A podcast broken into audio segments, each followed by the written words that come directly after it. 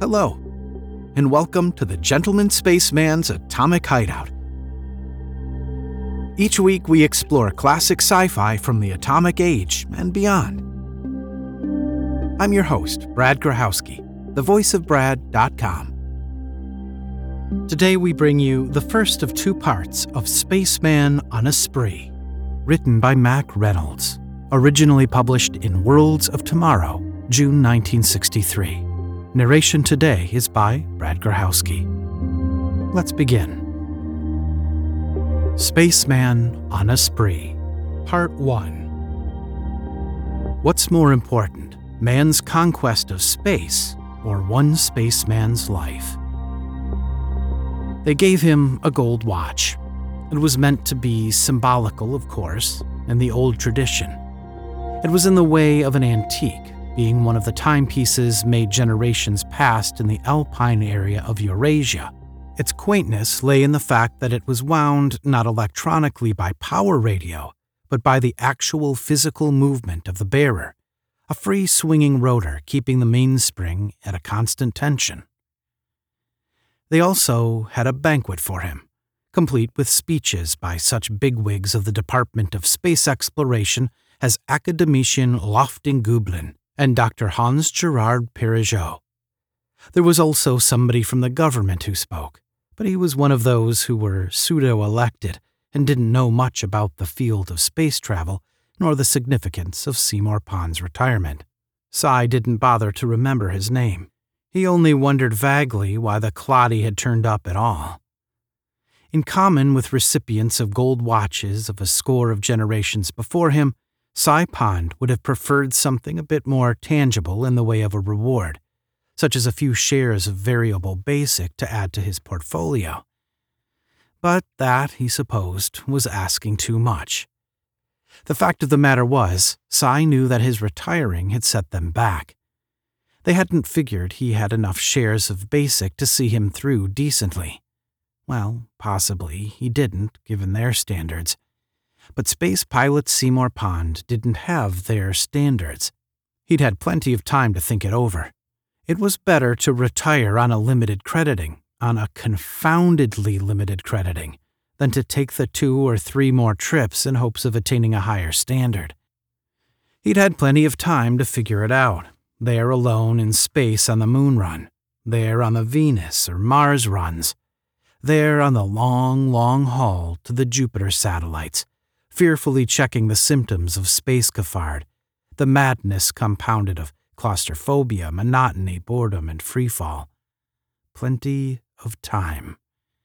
Time to decide that a one-room mini-auto apartment, complete with an auto chair and built-in auto bar, and with one wall a TV screen, was all he needed to find contentment for a mighty long time. Possibly somebody like Dr. Girard-Perregaux might be horrified at the idea of living in a mini-auto apartment, not realizing that to a pilot it was roomy beyond belief compared to the conning tower of a spacecraft. No. Even as Sy listened to their speeches, accepted the watch, and made a halting little talk of his own, he was grinning inwardly. There wasn't anything they could do. He had them now. He had enough Basic to keep him comfortably, by his standards, for the rest of his life. He was never going to subject himself to space cafard again. Just thinking about it now set the tick to going at the side of his mouth. They could count down and blast off for all he gave a damn. The gold watch idea had been that of Lofting Gubelin, which was typical, he being in the way of a living anachronism himself. In fact, academician Gubelin was possibly the only living man on North America who still wore spectacles. His explanation was that a phobia against having his eyes touched prohibited either surgery to remold his eyeballs and cure his myopia, or contact lenses. That was only an alibi so far as his closest associate, Hans Girard-Perregaux, was concerned. Dr. Girard-Perregaux was convinced Gubelin would have even worn facial hair had he but a touch more courage. Gubelin longed for yesteryear, a seldom found phenomenon under the ultra-welfare state. Slumped in an auto chair in the escape room of his Floridian home, Lofting Gubelin scowled at his friend. He said acidly, Any more bright ideas, Hans? I presume you now acknowledge that appealing to the Claudi's patriotism, sentiment, and desire for public acclaim have miserably failed. Girard-Perregaux said easily, I wouldn't call Seymour Pond a Claudi.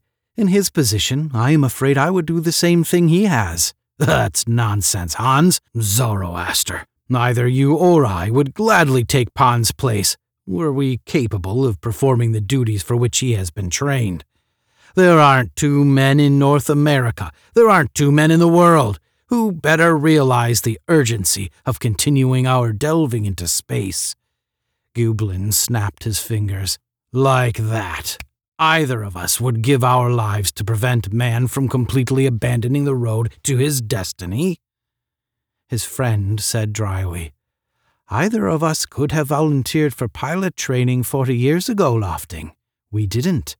At that time, there wasn't such a blistering percentage of funkers throughout this whole blistering ultra-welfare state. Who could foresee that eventually our whole program would face ending due to a lack of courageous young men willing to take chances, willing to face down adventure, willing to react to the stimulus of danger in the manner our ancestors did? Girard-Perregaux grunted his sarcasm and dialed a glass of iced tea and tequila. He said, Nevertheless, both you and I conform with the present generation in finding it far more pleasant to follow one's way of life in the comfort of one's home than to be confronted with the unpleasantness of facing nature's dangers in more adventurous pastimes. Gubelin, half angry at his friend's argument, leaned forward to snap rebuttal. But the other was wagging a finger at him negatively. Face reality, Lofting. Don't require or expect from Seymour Pond more than is to be found there. He is an average young man. Born in our ultra-welfare state, he was guaranteed his fundamental womb-to-tomb security by being issued that minimum number of basic shares in our society that allows him an income sufficient to secure the food, clothing, shelter, medical care, and education to sustain a low level of subsistence. Percentages were against his ever being drafted into industry. Automation being what it is, only a fraction of the population is ever called up. But Pond was. His industrial aptitude dossier revealed him a possible candidate for space pilot, and it was you yourself who talked him into taking the training, pointing out the more pragmatic advantages, such as a complete retirement after but 6 trips, added shares of basic so that he could enjoy a more comfortable life than most, and the fame that would accrue to him as one of the very few who still participated in travel to the planets. Very well, he was sold, took to his training, which, of course, required long years of drudgery to him. Then, performing his duties quite competently, he made his 6 trips. He is now legally eligible for retirement. He was drafted into the working force reserves, served his time, and is now free from toil for the balance of his life. Why should he listen to our pleas for a few more trips? But has he no spirit of adventure? Has he no feeling for... Girard-Perregaux was wagging his finger again, a gesture that, seemingly mild though it was, had an astonishing ability to break off the conversation of one who debated with the easy-seeming, quiet-spoken man. He said, No, he hasn't. Few there are who have nowadays. Man has always paid lip service to adventure, hardships, and excitement, but in actuality his instincts, like those of any other animal, lead him to the least dangerous path. Today we've reached the point where no one need face danger ever. There are few who don't take advantage of the fact, including you and me, Lofting, and including Seymour Pond. His friend and colleague changed subjects abruptly, impatiently. Let's leave this blistering jabber about Pond's motivation and get to the point. The man is the only trained space pilot in the world. It will take months, possibly more than a year, to bring another novitiate pilot to the point where he can safely be trusted to take our next explorer craft out. Appropriations for our expeditions have been increasingly hard to come by, even though in our minds, Hans, We are near important breakthroughs which might possibly so spark the race that a new dream to push man out to the stars will take hold of us. If it is admitted that our organization has degenerated to the point that we haven't a single pilot, then it might well be that the Economic Planning Board, and especially those cloddies on appropriations, will terminate the whole Department of Space Exploration. So, Girard-Perregaux said gently, so, some way, we've got to bring Seymour Pond out of his retirement. Now we are getting to matters, Girard-Perregaux nodded his agreement. Looking over the rim of his glass, his eyes narrowed in thought, as his face took on an expression of Machiavellianism. And do not the ends justify the means? Gubelin blinked at him. The other chuckled. The trouble with you, Lofting, is that you have failed to bring history to bear on our problem. Haven't you ever read of the sailor and his ways of life? Sailor? What in the name of the living Zoroaster has the sailor got to do with it? You must realize, my dear Lofting, that our Seymour Pond is nothing more than a latter-day sailor, with many of the problems and viewpoints, tendencies and weaknesses of the voyager of the past. Have you never heard of the seaman who dreamed of returning to the village of his birth and buying a chicken farm or some such? All the long months at sea, and sometimes the tramp freighters or whaling craft would be out for years at a stretch before returning to home port. He would talk of his retirement and his dream. And then in port, it would be one short drink with the boys before taking his accumulated pay and heading home.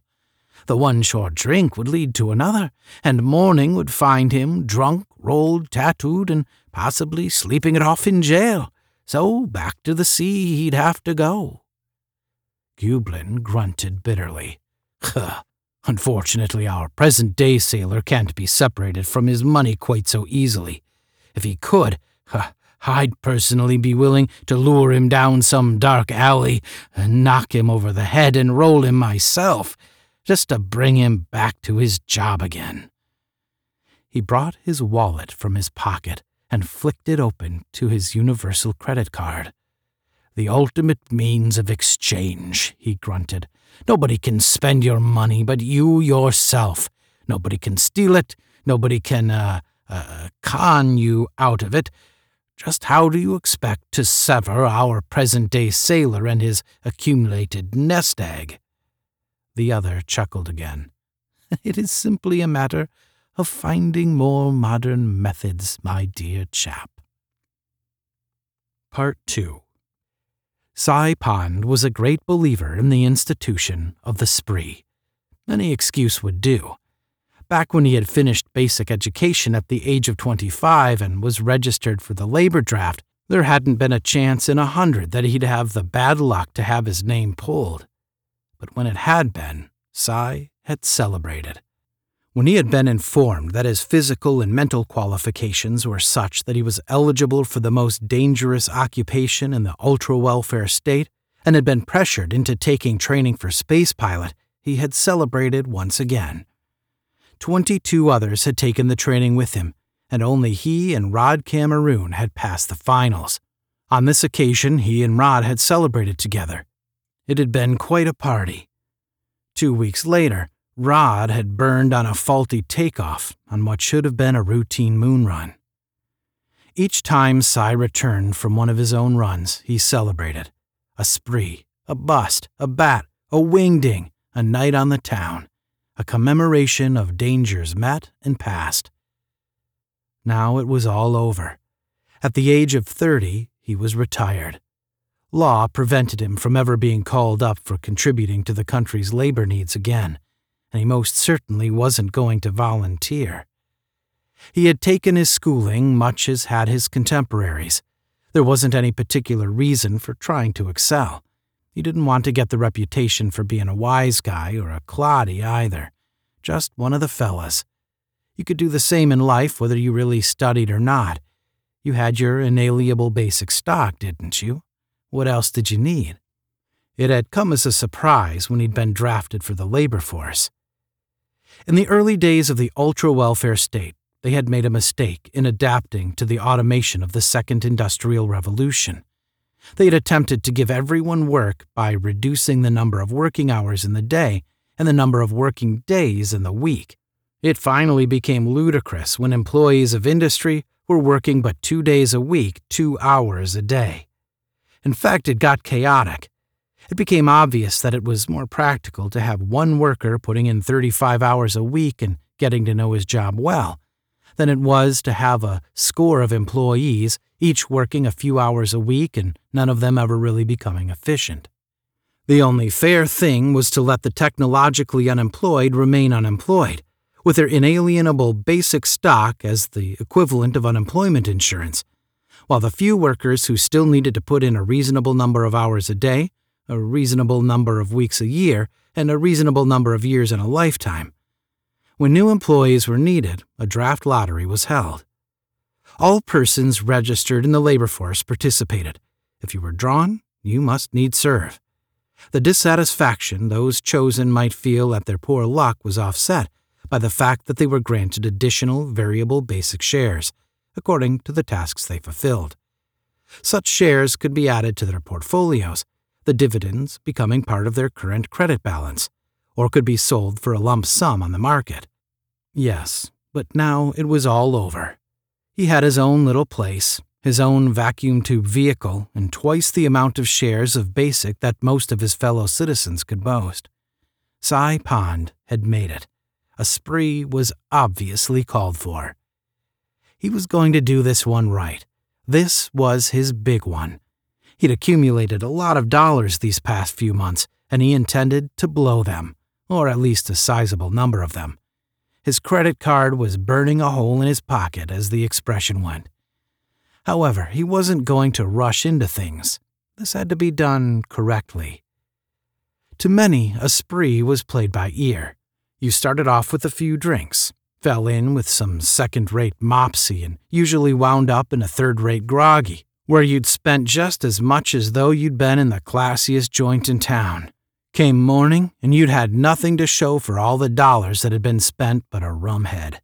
Thus Sy was vaguely aware. It had always been down through the centuries since the Phoenician sailor, back from his year-long trip to the tin mines of Cornwall, blew his hard-earned share of the voyage's profits in a matter of days in the wine shops of Tyre. Nobody gets quite so little for his money as that loneliest of all workers, he who must leave his home for distant lands, returning only periodically and usually with a salary of lengthy, weary periods of time to be spent hurriedly in an attempt to achieve the pleasure and happiness so long denied him. Sy was going to do it differently this time. Nothing but the best. Wine, women, song, food, entertainment, the works. But nothing but the best. To start off, he dressed with great care in the honorable retirement rank suit he had so recently purchased. His space pin he attached carefully to the lapel. That was a good beginning, he decided. A bit of prestige didn't hurt you when you went out on the town. In the ultra-welfare state, hardly one person in 100 actually ever performed anything of value to society. The efforts of most weren't needed. Those few who did contribute were awarded honors, decorations, titles. Attired satisfactorily, Sy double-checked to see that his credit card was in his pocket. As an afterthought, he went over to the auto apartment's TV phone, flicked it on, held the credit card to the screen, and said, "Balance check, please." In a moment, the TV phone's robot voice reported, 10 shares of inalienable basic, 12 shares of variable basic, current value $4,233.62 apiece. Current cash credit $1,084. The screen went dead. $1,084. That was plenty. He could safely spend as much as half of it if the spree got as lively as he hoped it would. His monthly dividends were due in another week or so, and he wouldn't have to worry about current expenses. Yes, indeedy, Seymour Pond was as solvent as he had ever been in his 30 years. He opened the small, closet-like door which housed his vacuum tube two-seater and wedged himself into the small vehicle. He brought down the canopy, dropped the pressurizer, and considered the dial. Only one place really made sense. The big city. He considered for a moment, decided against the boroughs of Baltimore and Boston, and selected Manhattan instead. He had the resources. He might as well do it up brown. He dialed Manhattan and felt the sinking sensation that presaged his car's dropping to tube level. While it was being taken up by the robot controls, being shuttled here and there preparatory to the shot to his destination, he dialed the vehicle's TV phone for information on the hotels of the island of the Hudson. He selected a swank hostelry he'd read about and seen on the TV casts of society and celebrity gossip reporters, and dialed it on the car's destination dial. "Nothing too good for ex-space pilot Cy Pond," he said aloud. The car hesitated for a moment, that brief hesitation before the shot, and Cy took the involuntary breath from which only heroes could refrain. He sank back slowly into the seat. Moments passed and the direction of the pressure was reversed. Manhattan. The shuttling began again, and one or two more traversing subshots. Finally, the dash threw a green light and Cy opened the canopy and stepped into his hotel room. A voice said gently, "If the quarters are satisfactory, please present your credit card within 10 minutes. Cy took his time. Not that he really needed to. It was by far the most swank suite he had ever seen. One wall was a window of whatever size the guest might desire, and Cy touched the control that dilated it to the full. His view opened in such wise that he could see both the Empire State Building Museum and the Hudson. Beyond the river stretched the all but endless city, which was Greater Metropolis. He didn't take the time to flick on the menu next to the auto dining table, nor to check the endless potables on the auto bar list. All that he well knew would be superlative. Besides, he didn't plan to dine or do much drinking in his suite. He made a mock leer, not unless he managed to acquire some feminine companionship, that was. He looked briefly into the swimming pool and bath, then flopped himself happily onto the bed. It wasn't up to the degree of softness he presently desired, and he dialed the thing to the ultimate in that direction, so that with a laugh he sank almost out of sight into the mattress.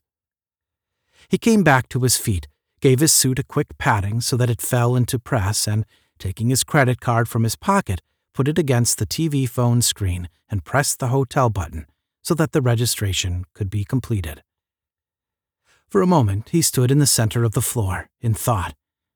Take it easy, Cy Pond. Take it all easy this time. No throwing his dollars around in second-class groggeries, no eating in automated luncheterias. This time, be it the only time in his life, he was going to frolic in the grand manner. No Cloddy was Cy Pond. He decided a drink was in order to help him plan his strategy. A drink at the hotel's famous Kudos Room, where celebrities were reputed to be a dime a dozen. He left the suite and stepped into one of the elevators. He said, "Kudos Room." The auto elevator murmured politely, "Yes, sir, the Kudos Room." At the door to the famous rendezvous of the swankiest set, Cy paused a moment and looked about. He'd never been in a place like this, either. However, he stifled his first instinct to wonder about what this was going to do to his current credit balance with an inner grin and made his way to the bar. There was actually a bartender. Cy Pond suppressed his astonishment and said, offhand, attempting an air of easy sophistication, "A sliver of it sour." "Yes, sir." The drinks in the Kudos Room might be concocted by hand, but Cy noticed they had the routine TV screens built into the bar for payments. He put his credit card on the screen immediately before him when the drink came, and had to quell his desire to dial for a balance check so as to be able to figure out what the sour had cost him. Well, this was something like it. This was the sort of thing he dreamed about, out there in the great alone, seated in the confining conning tower of his spacecraft. He sipped the drink, finding it up to his highest expectations, and then swiveled slightly on his stool to take a look at the others present. To his disappointment, there were no recognizable celebrities, none that he placed at least. Top TV stars, top politicians of the ultra-welfare state, or sports personalities. He turned back to his drink and noticed, for the first time, the girl who occupied the stool 2 down from him. Sai Pond blinked. He blinked and then swallowed. Zoroaster, he breathed. We hope you've enjoyed Spaceman on a Spree, Part 1, written by Mack Reynolds, narrated by Brad Grochowski. For more information about Gentleman Spaceman's Atomic Hideout, visit thevoiceofbrad.com/spaceman. If you are enjoying Gentleman Spaceman's Atomic Hideout, please subscribe and leave a review wherever you prefer to listen to podcasts. The Gentleman Spaceman's Atomic Hideout is written, produced, edited, and performed by Brad Grochowski. Let's wrap things up today with an excerpt from Part 2, the conclusion of Spaceman on a Spree. He came to his feet again to head for the TV screen and demand an audit of the past 24 hours from Central Statistics. That'd show it up. Every penny expended. Something was crazy here. Some way that girl had pulled a fast one. She didn't seem the type. But something had happened to his 12 shares of variable basic, and he wasn't standing for it. Thank you, and journey well among the stars.